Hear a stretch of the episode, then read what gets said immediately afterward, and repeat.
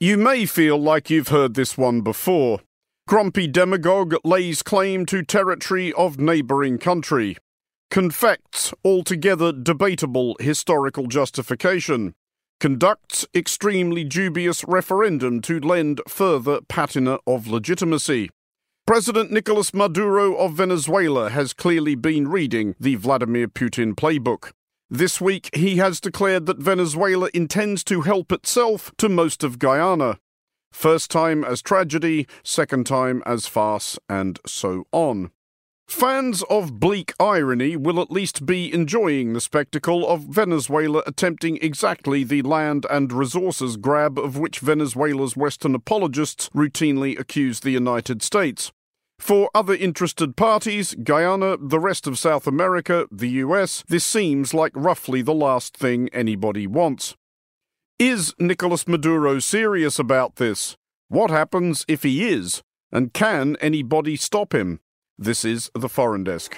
The government at this point does not believe that Venezuela can ill afford to be on the wrong side of history it can ill afford to attract major sanctions that would come from an invasion of Guyana and that it can ill afford the consequences, the economic repercussions to its people who are also still in a place of crisis. But there is a high distrust of Venezuela, and that high distrust stems from its disregard for international law, its disregard for the ICJ's orders, so the government, for those reasons, remains on high alert. It's not leaving anything to chance. Since the referendum, he's now created a department of Venezuela for Essequibo and put a general in charge of it. He's said the state oil company can start issuing licenses for oil exploration in the Essequibo region. Now, I don't know how either of these things actually happen because, of course, it's still controlled by Guyana. You know, there's this sense of it just sort of slightly slipping out of his control, hurtling towards some end that we're not really sure what it is. And I'm not even sure he knows what it is. He's looking, quite frankly, very erratic and somewhat weak. You're listening to the Foreign Desk. I'm Andrew Mueller.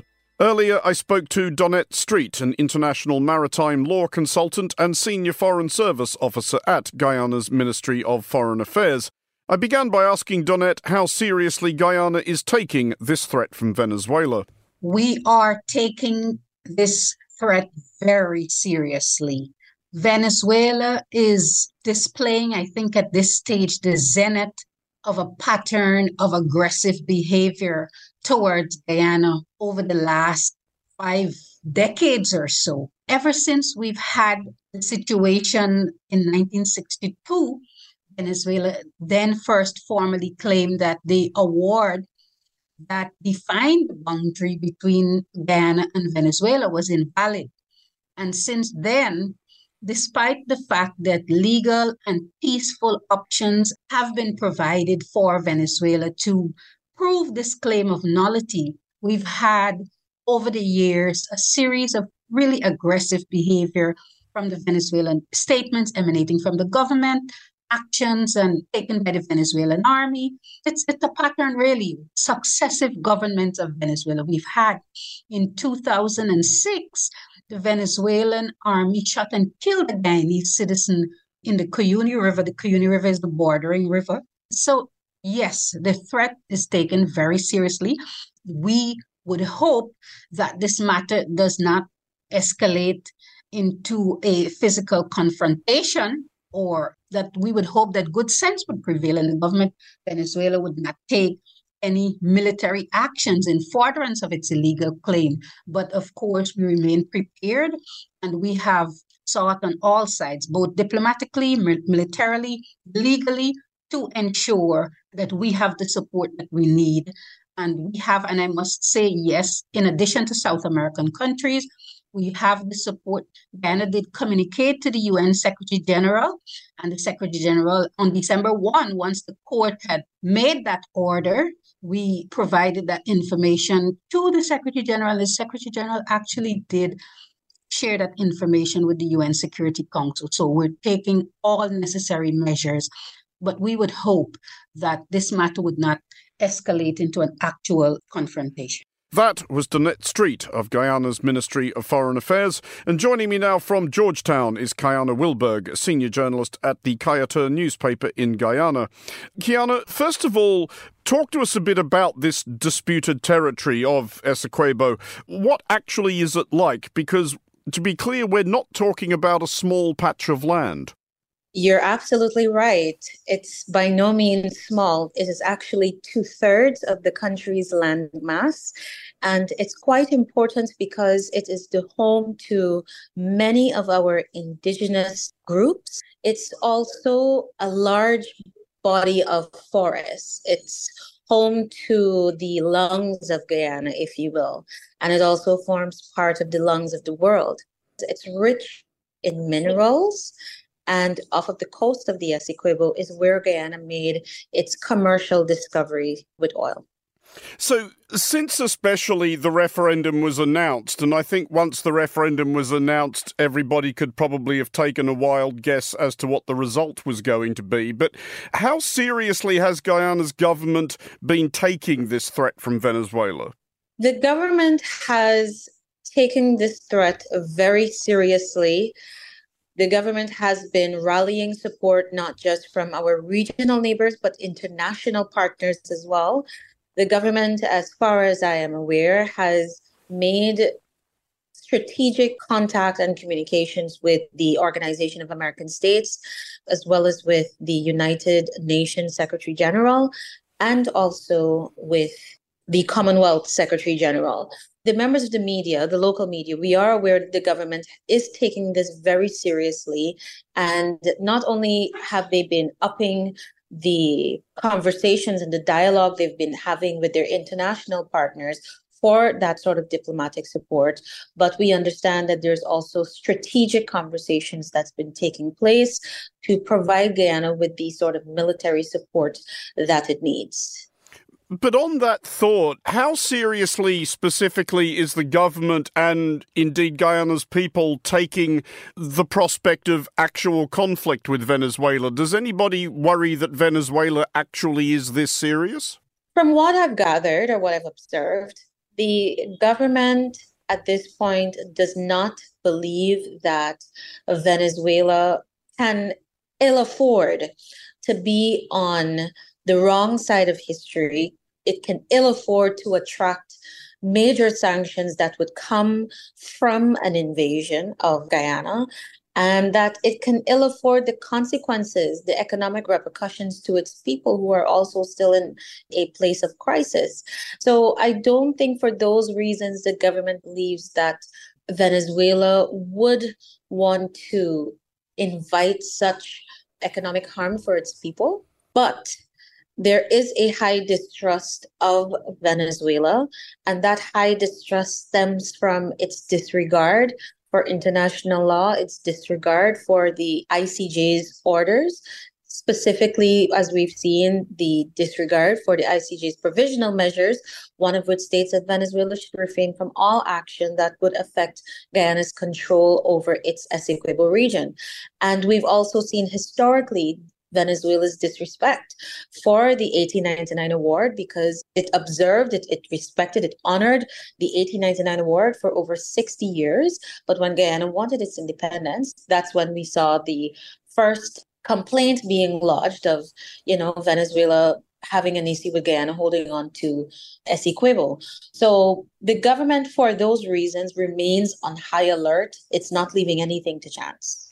And just finally, I guess, because this is what you'll have been involved in in recent days, how is Guyana's media covering this? Is the media trying to, I guess, keep a balanced perspective on this? Are there any fears being expressed in big headlines that Venezuela's military could come rolling over the border at any minute? No, I think the media has taken a three pronged approach, and that is one, informing the public about the facts of the case, informing the public about Guyana's position. Secondly, it is about countering some of the misguided statements that we've been seeing coming out of Venezuela and ensuring that there's a proper response to that. And thirdly, trying to ensure that we do not cause unnecessary panic because we're a very small population, and particularly around this time, December is when everyone is normally in the Christmas spirit, the Christmas feeling. And we have Venezuela on the other side trying to stir up a sort of crisis or semi crisis. So the media is trying to play its role in educating, in pushing back on some of the misinformation or some of the narratives, as well as keeping the calm, keeping the peace. Kiana, thank you. That was the Guyanese journalist Kiana Wilburg in Georgetown. You're listening to The Foreign Desk.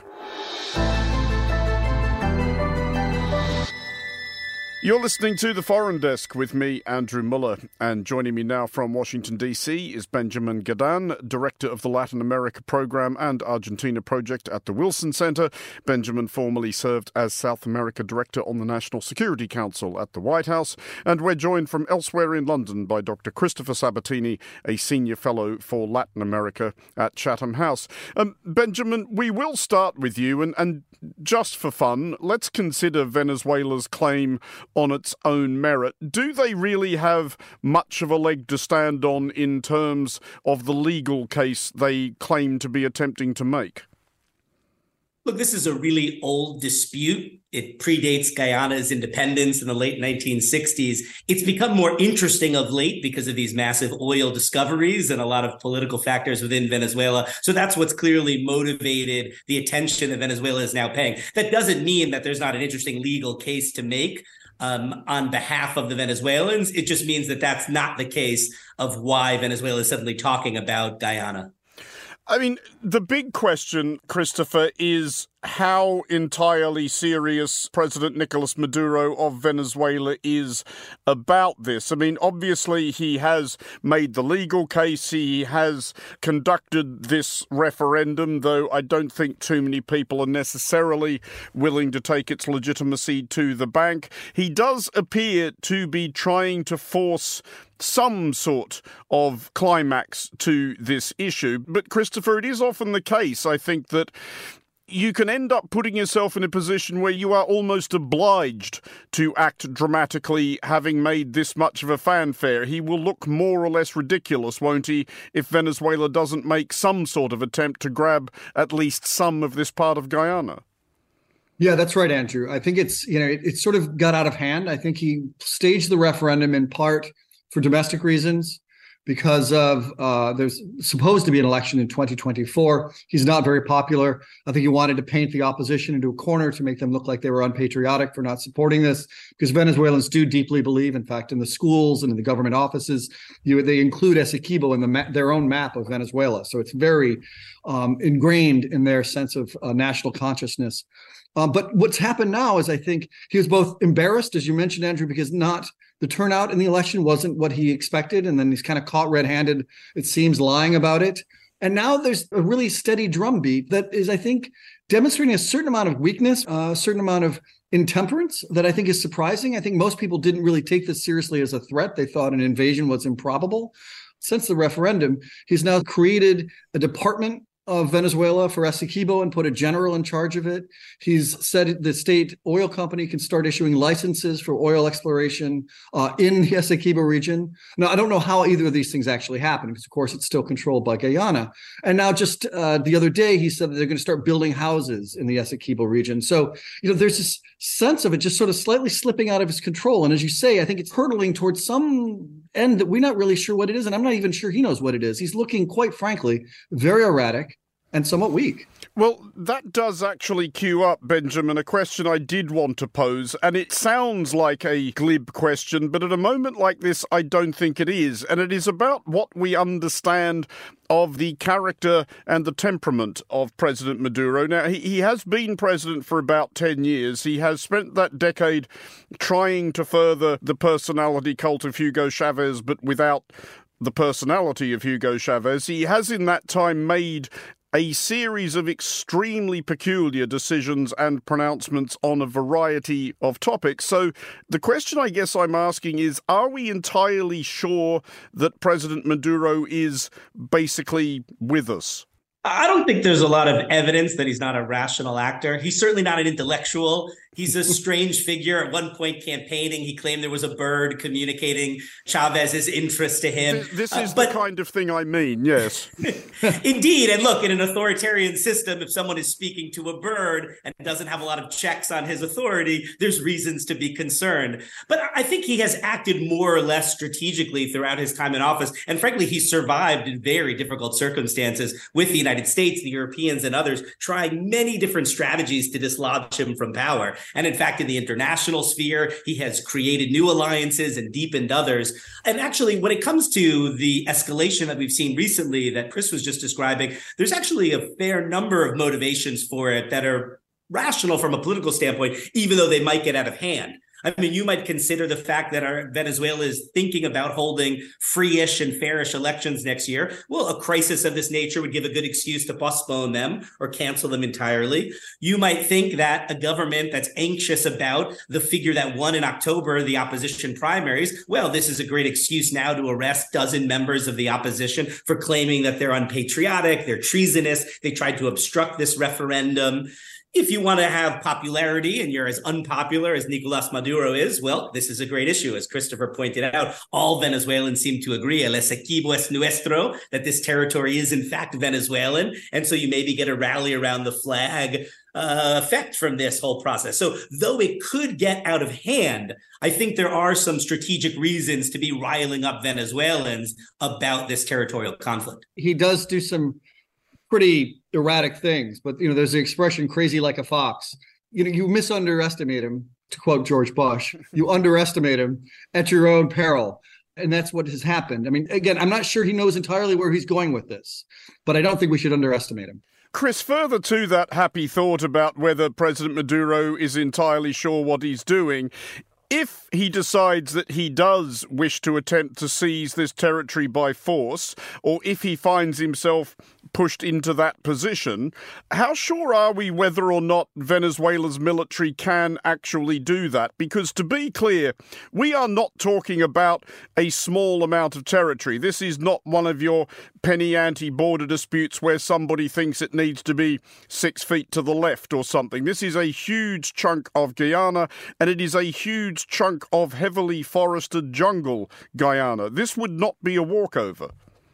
That's exactly right. And of course, first of all, the, the Venezuelan military is larger than Guyana's. It would win in, in any sort of open conflict, uh, but it's not battle tested. It's deeply corrupted. It's got actually more generals in it than the United States does. Venezuela is a country of 28 million people. The United States is 320 million people.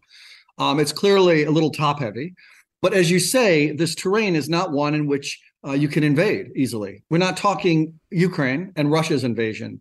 It's heavily forested. There really are no infrastructural links over the, the rivers that divide. So there's that issue as well. There's also the issue, quite frankly, of waterborne type threats, because most of the oil that Venezuela is coveting right now is offshore wells. They could potentially try to seize those or wreak some havoc there. I think more than an invasion that you would see, sort of like an annexation of Crimea or something, what you'd see is more sort of incursions here and there, provocative ways of trying to sort of incrementally increase the territorial claims within the Essequibo. You know, this is not going to be a case of tanks rolling over the border and locking down Essequibo. A lot of it's really unpassable, even. Well, we should talk a bit about how this is being seen across South America, other than obviously with great trepidation. Ben, first of all, is there anywhere else in Latin America any sympathy at all for Venezuela's position here? Venezuela has some fellow travelers who will essentially agree with anything the United States opposes, right? and so in this case, you could imagine figures like the great Evo Morales from Bolivia, one of these, you know, OG members of the so-called pink tide who are still kicking around and have influence. Figures like that, the deposed, you know, former president of Ecuador who lives in Belgium in exile now, but does control his political movement. Those types, I think, would remain loyal to Venezuela. And again, mostly they'd have this reflexive agreement with anyone who's sticking it to the United States. But in general, no. Look, this region has a lot of problems. The last thing that it needs right now is interstate warfare. And I don't think the Brazilians certainly don't want it. I don't think anyone needs any more refugees in the region. It's already suffering an unprecedented flow of migrants. The last time there was serious interstate warfare was in the 19th century. You had the War of the Triple Alliance, the War of the Pacific. These are sort of ancient conflicts, and no one in Latin America wants to see major war in the hemisphere. I will say the Venezuelans are sort of cleverly trying to brand this as somehow opposition to Exxon and to US imperialism. If you see the way they talk about it, they sort of mistakenly say, oh, you're siding with Exxon. Oh, I mean Guyana in our territorial dispute. It's cute, but I don't think it's persuading anyone. One of the things, is, as Ben was saying, I mean, for Latin Americans, the absence of interstate conflict for centuries. There was a small incursion between Peru and Ecuador border conflict in 1995. There was a, a football war in Central America in the 40s. But the truth is, the, the absence of this is really a point of pride for Latin Americans. And so I think most, you know, even Lula, who's taking great pains not to sound like he's taking a side, I think this would really goes against their sense of of a region, their sense of solidarity. Chris, you mentioned there Lula, and obviously Brazil is the biggest, in every sense of the word, regional player here. There are reports that they have sent troops and they have sent armour towards the border that Brazil shares with both, I think, if I've got my geography right, Venezuela and Guyana. What options does Brazil really have, though? Is it the kind of relationship? Is Brazil the kind of regional power that can essentially get on the phone to Caracas and tell Maduro, get back in your box, this is not going to happen? Well, the president's uh, foreign policy advisor, Celso Amorim, who's a former foreign minister and a former defense minister, traveled to Caracas. It was after that trip that they beefed up their military presence on the border. So I don't think it went well. I don't think Brazil would get militarily involved. Their inclination is always to find some sort of multilateral solution to these things. So consequently, I think what you would see is is not so much an open conflict between Brazil and Venezuela over this, but Brazil trying to toss it over, and Lula's already talked about this, to regional organizations. In particular, he wants to sort of resurrect the Union of South American Republics, which is defunct. Actually, it was created by Lula before, but it fell on hard times. But using that and other mechanisms to try to resolve this peacefully. And so I think you'd probably see that more than any sort of effort to really confront or bolster Guyana's military in a way that could risk military conflict.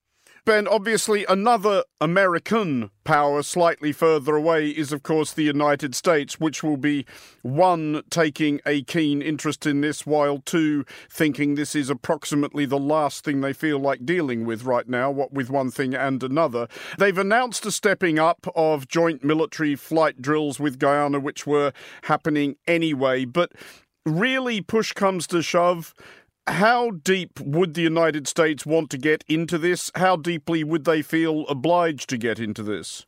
It's one of many reasons to doubt that Venezuela is serious about invading. I think the United States is firmly in Guyana's camp here. The International Court of Justice has said that the status quo is Guyana controls this territory. The United States has backed strongly that determination. The Secretary of State spoke to the president of Guyana recently and reiterated the importance of a peaceful and democratic region. Venezuela is apparently not peaceful and is certainly not democratic. So I think the loyalties of the United States are very clear here. How far the United States would go to deter Venezuela or defend Guyana is not clear, but certainly I think the United States administration would be under a lot of pressure from Congress to arm the Guyanese. The Guyanese themselves have the resources to purchase those arms, though their defense forces are very small. They're swimming in oil money right now, one of the fastest growing economies in the world. And so, again, if this did erupt into a genuine armed conflict, I think the United States would step up and make sure that the Guyanese had some capacity to defend themselves.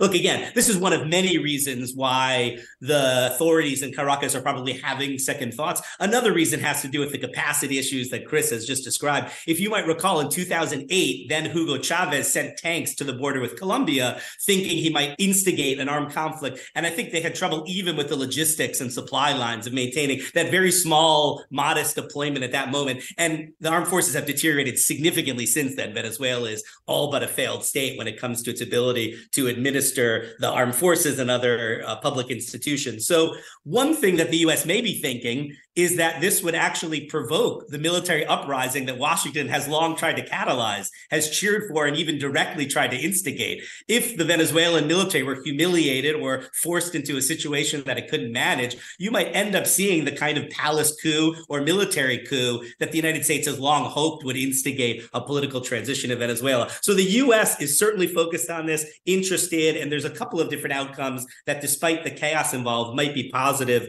in terms of U.S. interests in the Western Hemisphere. And Christopher, there's another, I guess, great power interest we should consider here, which is one of Venezuela's few friends anywhere anymore, which is Russia. And I know there has been a temptation over the last couple of years or so to look at anything that kicks off anywhere else in the world and start seeing the shadowy machinations of the Kremlin somewhere behind it. But in this particular instance, is there actually any possibility that Russia has been cranking this up? I think it's quite likely. I'm not one to indulge in conspiracy theories, but I do think they have a very close partnership. In fact, Russia developed for Venezuela a cryptocurrency called the Petro, which was primarily used to launder Russian money and move it around. That's now defunct. I guess it did its purpose. And the Russians do arm uh, the Venezuelans. Clearly, the Russians would love to see a front and a conflict opened up. And, and I say this at the risk of being offensive in the U.S.'s backyard. It would give them great delight. I wouldn't be surprised if they're sort of egging Maduro on for this as a distraction. The Russians also want to see Donald Trump reelected. So it's also quite possible that they're doing this to demonstrate some weakness in Biden. There's allegations before that the Russians and the Saudis were holding back oil to try to drive up the price of gasoline at the pump to hurt Biden's reelection chances. This could play into it as well. But the question, as Ben was saying, is will this actually play out in that way? And if that's the case, I think it's quite likely that he's going to find his support within his inner circle and within the military probably weakening.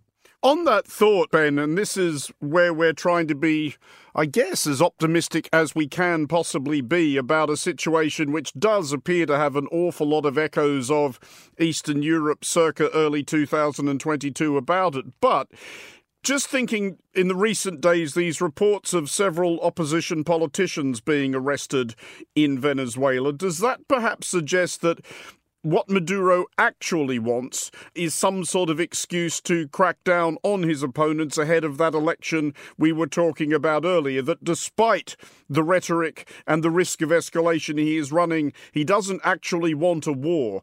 He wants that.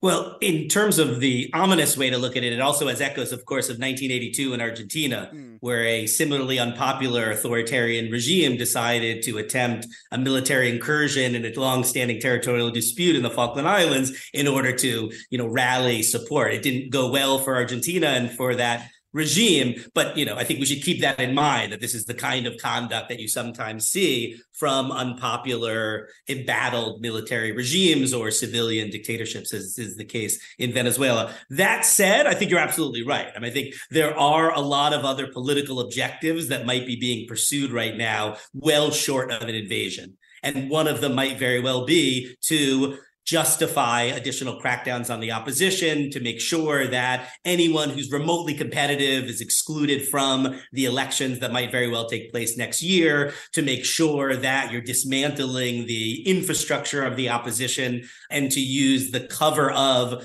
a border dispute and a potential armed conflict to justify all sorts of authoritarian tactics and repression of the opposition. So it's absolutely possible that Maduro is not seeking at all to invade Guyana but is using this to justify lots of efforts to minimize the chances that he is evicted from power democratically next year.